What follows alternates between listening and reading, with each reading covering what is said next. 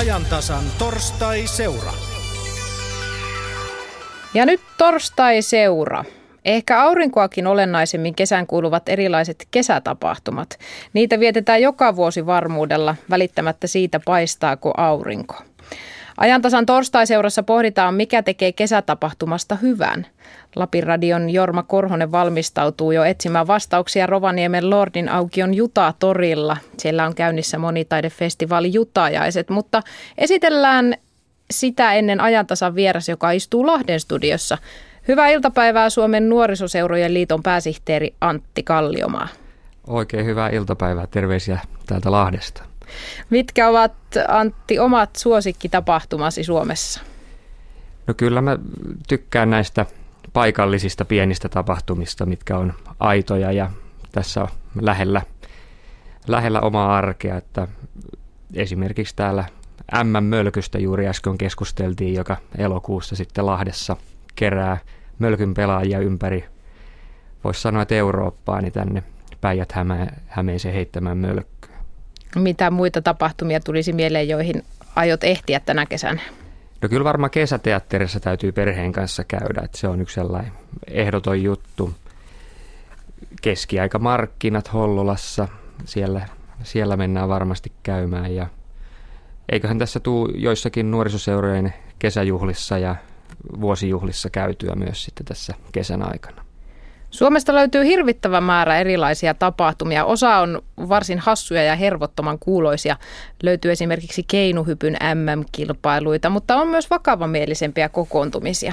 Kaikkia näitä tapahtumia yhdistää se, että ne vaativat järjestelyjä. Antti Kalliomaa, minkä näkisit tärkeimmäksi asiaksi, missä järjestäjien täytyy onnistua?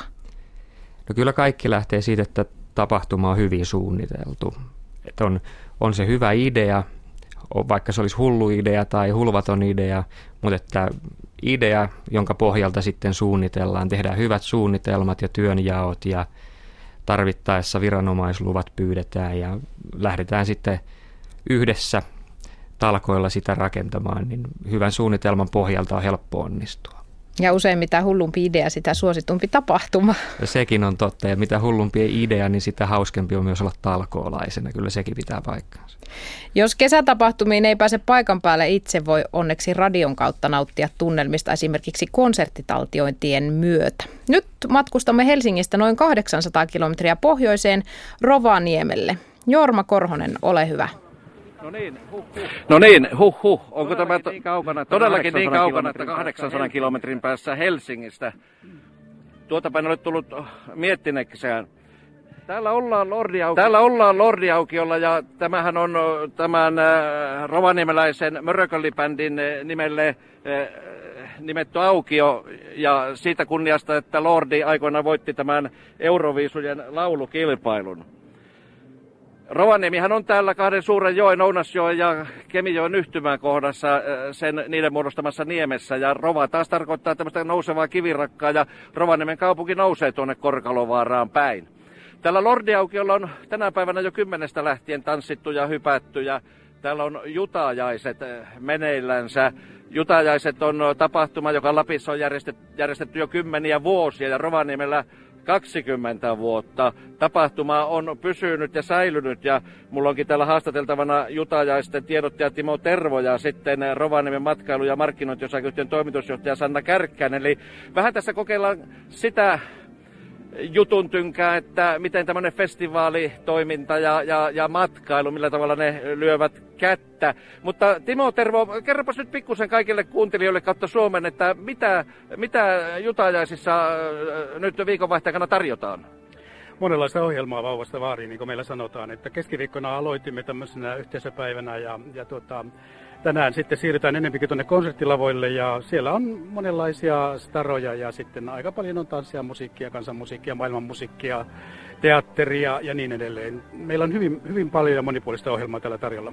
Ja muun muassa Turkista ja Tsekeistä on porukkaa täällä ja varsin eksottinen kokemus varmasti ja elämys, nimittäin tulla sieltä 40 asteen lämmöstä tänne kahdeksan asteen lämpöön Rovaniemelle. Rovaniemellähän tämän viikonlopun aikana tapahtuu paljonkin. Tämä on oikein superviikonloppu.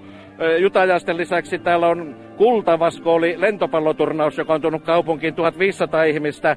Täällä juostaan Rovaniemi maraton ja Siinä on jopa 800 juoksia ihan Kiina, Australiaa ja Yhdysvaltoja myöten. Koiria täällä haukkuu 400 ja siinä mukana sitten koiran omistajatkin ja, ja porot päälle, sanoi Timo. Eli on tämmöinen agilitin koirien tottelevaisuus kokee maajoukkue karsinnat. Ja vieläpä päälle, että Pohjoismaiden naisliiton kesäkonferenssi tuo tänne vaimoihmisiä koko liudan, niin huh, mitenkäs kaikkien kärkeä mennä, mutta onko Sanna kaikkien pakko mennä? No kyllähän nyt parhaat palat pitää tietysti ohjelmasta poimia, että kaupunki on täynnä vilskettä ja voisi sanoa, että aika piukassa. Kannattaa lähteä liikkeelle. No miten sinun kerkeämisen kanssa, poikkeako jokaisessa tapahtumassa vai, vai tyydytkö ihan tähän jutajaisten antiin? No jutajaiset on tietysti tässä vähän niin kuin minun konttorin ovellakin Loodin aukiolla pyörimässä mukavissa tunnelmissa. Uh, menen varmasti koko viikon vaihteen ja käyn kyllä katsastamassa laidasta laitaan. Pitäähän nämä herkut poimia ohjelmista. Sanna Kärkkänen, sanoppa siihen siitä, että tuota, tuota, tuota, millä tavalla matkailu ja tämmöinen festivaalitoiminta lyövät kättä toisillensa vai lyövätkö? No meillä on sellainen tapahtuma Kimara tähän viikonloppuun tulossa, että se täyttää tämän kaupungin aika massiivisesti ja paljonhan meillä keskustelua on myös siitä, että tulisiko näitä tapahtumia hieman levittää kenties muillekin viikonlopuille, mutta kun yöttämässä yössä kesäpolkastaan käyntiin tänä viikonloppuna, niin parhaat palat tulee kyllä tähän kärkeen. No Timo Tervo, kuinka suurta osallistujajoukkoa siis yleisöksi odotat jutajaisiin? No kyllä me tällä hetkellä arvioidaan, että semmoinen reilun 10 000 täällä on. Ja mitä toi Sanna tuossa mainitsi tästä näistä kaikista yhteisistä ohjelmapläjäyksistä, niin kyllähän Jutajaiset tarjoaa tälle urheiluväelle todella mainiota ohjelmaa täällä, ettei tarvitse pelkästään tulla pöhiköissä juosta, pääsee myöskin tanssimaan ja, ja nauttimaan kulttuurista ja kulttuuri ja urheilu tässä hienolla tavalla ja luontevasti lyövät kättä toisillensa.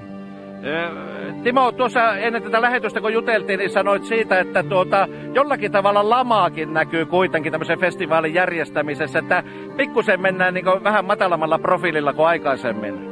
Se on myöskin siunaus, että elämme taantumassa ja meidän pitää tarkkaan miettiä, että minkälaista, minkälaisia ohjelmakattauksia me rakennamme ja miettiä sitä, että että, ja ottaa huomioon se, että, että ihmisillä ei välttämättä ole tänä päivänä niin paljon rahaa ja pätäkkää käytössä osallistua kaikkiin meidän tilaisuuksiin ja tapahtumiin. Ja, ja se tietysti, niin kuin sanoin, niin se on toisaalta myöskin hyvää, että mietitään tarkkaan, että minkälaista kattausta, minkälaisia sisältöjä ja millä hinnalla me pystytään, pystytään tarjoamaan ihmisille, jotka elävät tässä ajassa ja ehkä vähän niin kuin kurjustuneemmassa ajassa kuin aikaisemmin. Olen ihan samaa mieltä tuossa Timon kanssa, että täytyy pohtia tarkkaan on vaihtoehdot. Aina tulee olla sitä ilmastakin ohjelmaa tarjolla, koska halutaan saada ihmiset liikkeelle sieltä kotisohvilta ja halutaan osallistaa. Osallistuminen ja osallistaminen näissä tapahtumissa on tosi tärkeää. Se, että paikalliset lähtee liikkeelle ja että matkailijat saadaan liikkeelle. Tulee tämä kohtaaminen ja vuorovaikutus. Niistä syntyy se aito tunnelma noihin tapahtumiin. Ja, ja toki täytyy sitä maksullista ja monipuolista ohjelmaa olla tarjolla myös. Meitä on moneen lähtöön Kyllä. kuluttajina. Esimerkiksi Jutaisten budjetista yli puolet pitää saada tällä myyntitoiminnalla ja se toinen puoli tai vähän vajaa puoli tulee sitten tulee muualta. Ja, ja kyllä mun mielestä, niin jos ajatellaan, että meidän suomalaisia tapahtumia aika paljon myöskin avustetaan yhteisillä varoilla, niin pitäisi kaikille antaa vähän tämmöistä velvoitetta, että pitää miettiä sitä, että minkälaista kamaa niillä yhteisillä rahoilla nyt sitten ollaan tarjoamassa. Ja jutajaisten perusolemushan on se osallistavuus ja osallistaminen. Ja eilen, eilinen päivä osoitti täällä Rovaniemellä juuri sen, että, että koko päivä oli ilmainen päivä ja me tarjosimme rovaniemeläisille ja täällä vieraileville turisteille ja, ja ihmisille yhteisen paikan ja yhteisen foorumin tuolla festivaaliareenalla ja tässä Lordin aukiolla tulla yhteen ja tutustua toinen toisiinsa ja tarjotaan tällaisia tiloja ja paikkoja, joita vaan niin sanoisinko, anteeksi vaan pirun kylmä, että pitää aina vähän niin miettiä, että mistä sitä lämpöä, lämpöä sitten saataisiin, mutta ihmisistähän se lämpökin tulee. Kyllä, eipä tässä kylmä ole, kun on toppatakki päällä ja hyvin varustautuneena, mutta Timo ja Sanna, niin täytyykö tämmöisten tapahtumien, suurten tapahtumien jatkuvasti kehittyä, vaan voivatko ne joskus ihan sallitusti olla ja pysyä samanlaisina, ettei nyt jatkuvasti aina haeta uutta ja uutta?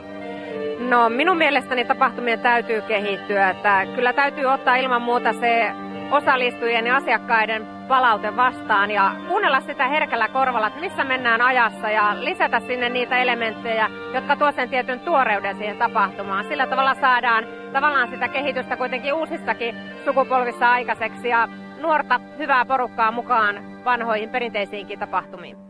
Ja täytyy muistaa, että se kehittyminen ja kehittäminen ei tarkoita välttämättä sitä kasvamisen ja, ja, ja taloudellisen kasvun kehittämistä.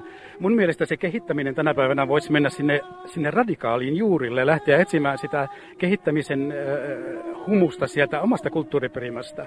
Ja itse asiassa niin unohtaa vähäksi aikaa kaikki se, se pöperö, mikä meidän ympärillä tämä viihdepöperö on. Ja lähteä katsomaan sitä, että mitä näistä ihmisistä esimerkiksi Rovaniemellä ja Lapissa löytyy, minkälainen kulttuuriperimä heillä on ja millä tavalla sitä voidaan tuotteista esimerkiksi esimerkiksi niin kuin festivaaliohjelmistoihin.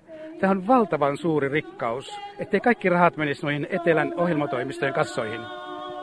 Siinäpä sen viisasten kivi käännettäväksi, että mistä löydetään se balanssi siihen, että tapahtuma taloudellisesti kantaa, kestää ja tuo kenties voittoakin sille järjestäjälle, joka se päätavoite tietysti jollakin tavalla jatkuvuuden osalta on. Että tässä painiskellaan sitten talouden ja, ja sen sisällön kanssa hyvässä niin kuin, kysymyksen asettelussa varmaan jokaisen osalta tänä vuonna. Sanna Kärkkäinen ja Timo Tervo, kun meidät juonnettiin sisälle, niin sanottiin, että mennään 800 kilometrin päähän Helsingistä. Ja täällähän me olemme. Eh, me ollaan Lapin pääkaupungissa Rovaniemellä, mutta onko Rovaniemi, miksi Lappiala vasta Sodankylästä? Täytyykö tällä Rovaniemellä tapahtumissa Lapin näkyä? No täytyy ehdottomasti ja mehän ollaan oikeastaan vähän niin kuin valon pääkaupungissa nyt kun kesällä liikutaan. Että kyllä mä sanoisin, että tämä keskiön aurinko, joka nyt ympäröi erityisesti tämän jutajais Missä se nyt on? Tuolla pilven takana? No, se on pilven takana, ja jemmassa. Se on jemmasta yötä, vaikka nythän on vielä vähän niin kuin päivä. Niin tuota, Hei, me päästään kuitenkin toi on muuten hirmu, hirmu tärkeää. Siis meidän vetovoima ja, ja, ja valotekijähän on nimenomaan pohjoisuus ja Lappi ja saamelaisuus. Ja niihin meidän pitäisi panostaa. Se on mulla semmoinen kova tavoite, että kuinka me saadaan tätä pohjoisuutta entistä enempi täällä esille täällä meidän omissa tapahtumissa. No niin, kun mainitsit saamelaiset, niin lähdetäänpä tuonne ylös tästä vielä eteenpäin. Mennään muutama sata kilometriä, mennään Utsjoille. Siellä on alkamassa lohirieha, Utsjoen kuuluisa lohirieha. Tänä vuonna 34. kerran se järjestetään ja se tapahtuma on kestänyt vuosien paineet lähes muuttumattomana. Hieno homma. Siellä Aulis Nordberg on ollut mukana joka vuosi tuossa tapahtumassa, joko juontajana tai jopa kilpailijana. Ja meidän toimittajamme Jarmo Siivikko on Tenolla. Terve. Aulis Norberg. Terve. Suoraan kalalta, niin. Kyllä, kyllä. Kerropa nyt sitten se tämän viikkonen paras. Kalansaarista. Niin. No on 7-8 kilon kala tuolta Elsan satkun kohdalta. Se on siis Elsan, Järvensuun Elsan venevalka. Otti tuommoiseen Joonakseen. Ja kun joku kysyy, että nehän ruukataan punnita, niin mies sanoo, että en minä ruukaa ruokaa punnita. Tämä on 30, 34. kerta nyt tänä vuonna. Joo, niin kai ja, ja tarina kertoo, että Aulis ei ole laistanut kertaakaan näitä kisoja. Onko tämä tosi? Kyllä se sillä lailla on tosi, että enemmän tai vähemmän on ollut mukana. Onhan me kahdesti osallistunut jopa kilpailuun. Tuliko sitä voittoa kummallakaan kertaa? Valitettavasti ei tullut. Ja tuota, ensimmäisellä kertaa, kun osallistuin, niin olisin voittanut kisaan, jos en olisi ollut niin tuota, utaami, että aloin väsyttämään sitä kalaa. No, mutta ei sitä väsyttämättä saa. No se meni veneen vierestä ihan koukkaan sitä syöllä ja ajattelin, että no oottelenpahan tuossa. Ja se... se... meni ylöspäin ja jatkomatkaa ja viehet tuli kellumalla sieltä. Mikä on lohirihan tulevaisuus? Mehän tunnetaan täällä Tenon Laksossa tämmöinen, tämmöinen termi kuin Tenon elinkautiset. Ja, ja meillä on semmoisia miehiä, jotka tulee säännöllisesti joka kesä tulee Tenolle. Ja kyllä ne monet semmoiset hongittuneet naamat näkyy täällä kisoissa. Minusta tuntuu, että lohiria alkaa olla niitä viimeisiä mohikaaneja näissä. Tai on vielä hengissä. Ja tuota, se osanottajamäärähän on tuota sillä, että niitä on kahden hengen joukkueita ja yhden hengen joukkueita tulla semmoinen vähän yli sata henkeä siellä on. No miten tämä